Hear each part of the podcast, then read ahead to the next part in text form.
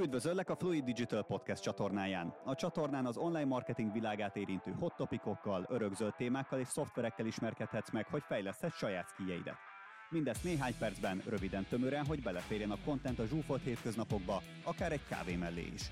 A mikrofonnál Kukoly Dávid, a Fluid Digital alapítója, az online marketing szerelmese és oktatója. Szia, üdvözöllek a Fluid Digital Podcast legújabb adásában amiről a mai nap nem másról, mint a buyer persona és az ICP közötti különbségekről fogunk beszélni. Ne aggódj, hogy ezekről még nem hallottál, hiszen pont ezeknek a fogalmak az ismertetésével fogom kezdeni ezt az epizódot. Ki a buyer persona, mi a buyer persona?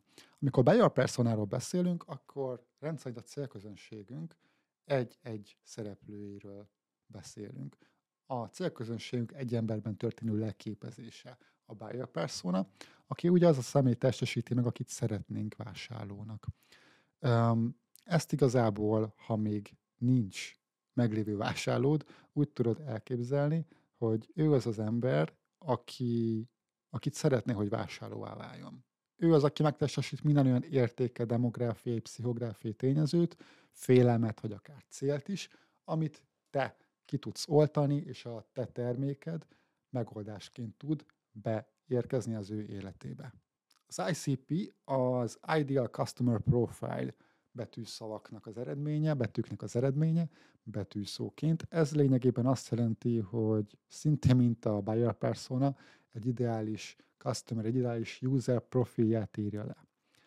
Lényegében ugyanarra a két dologról van szó. Akkor mégis mi a különbség, és mikor melyiket alkalmazzuk? Én azt gondolom, hogy amíg a buyer persona megtestesíti a célközönségünk egyik emberét, addig az ICP egy ideális usernek a profilját írja le szépen részletesen. Akkor mi kettejük között a különbség? Egyrészt ugye az elnevezés, másrészt pedig van egy ilyen tézis, hogy a buyer persona az inkább egy kvantitatív megközelítés, míg az ICP egy kvalitatív.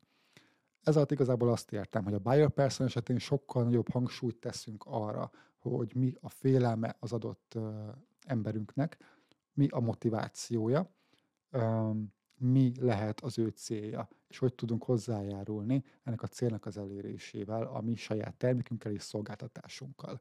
Emellett még fel lehet itt sorolni az általa követett márkákat, azokat a tényezőket, amik szintén fontos elemei lehetnek, hogy őt, mint ember ismerjük. Ha őt, mint ember ismerjük, akkor sokkal könnyebben tudunk majd szépen vele dolgozni az AIDA modellünkben, vagy bármelyik más modellünk egyenletében. Az ICP esetén viszont sokkal inkább a számokra fókuszálunk. Félértés ne essék, mind a két esetben ott vannak a számok. De a buyer person esetén az emberen van hangsúly, az ICP esetén inkább ott a számokra rakjuk a fókuszt. Olyan esetben, hogy ott van ugye a core és a, a salary mellett olyan érték, mint például a company size, vagy esetleg kollégák száma, vagy esetleg beosztottak száma, és és így tovább olyan számadatokat próbálunk az ICP esetén meghatározni, amik az ő profilját sokkal jobban leírják.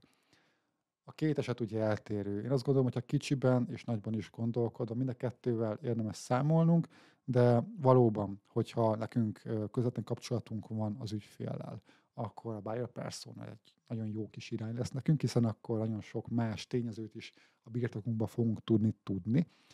Egyébként pedig az ICP esetén, hogyha nagy számok törvényesleg multinál dolgozunk, és több száz ügyfélel közvetve van kapcsolatunk, akkor az ICP-ben is érdemes lehet gondolkodnunk. Éppen ezért nehéz is köztük egy vízválasztóvonalat meghatározni. Adtam most erre egy támpontot, de hosszú távon egy idő után ki fogod nőni a buyer personát, vagy lehet, hogy túlságosan személytelen lesz az ICP-d, és oda-vissza meg kell alkotnod a saját profilodat, a vásárlót illetően, szóval egyikből és másikból is mazsolázni fogsz, hogy kialakítsd azt az egyenletet, ami számodra a legfontosabb és a legközérthetőbb. És mind a kettő egyébként részese a marketing stratégiádnak, mind a kettőnek vannak egyedi előnyei és jellemzői, szóval ezekkel számolnod kell, hogyha hosszú távon is sikeres szeretnél lenni. Bízok benne, hogy tetszett ez az epizód, találkozunk a következőben, ha pedig nem tetted meg, akkor kérlek, hogy kövess be, és YouTube-on vagy Spotify-on kövess és hallgass, akár share is. Hogyha van olyan kollégád, aki számára most ez a téma pontosan aktuális lehet, akkor dobd át neki ezt a linket, hallgassatok közösen és beszéljétek meg, hogy nektek buyer personára vagy ICP-re van-e szükségetek.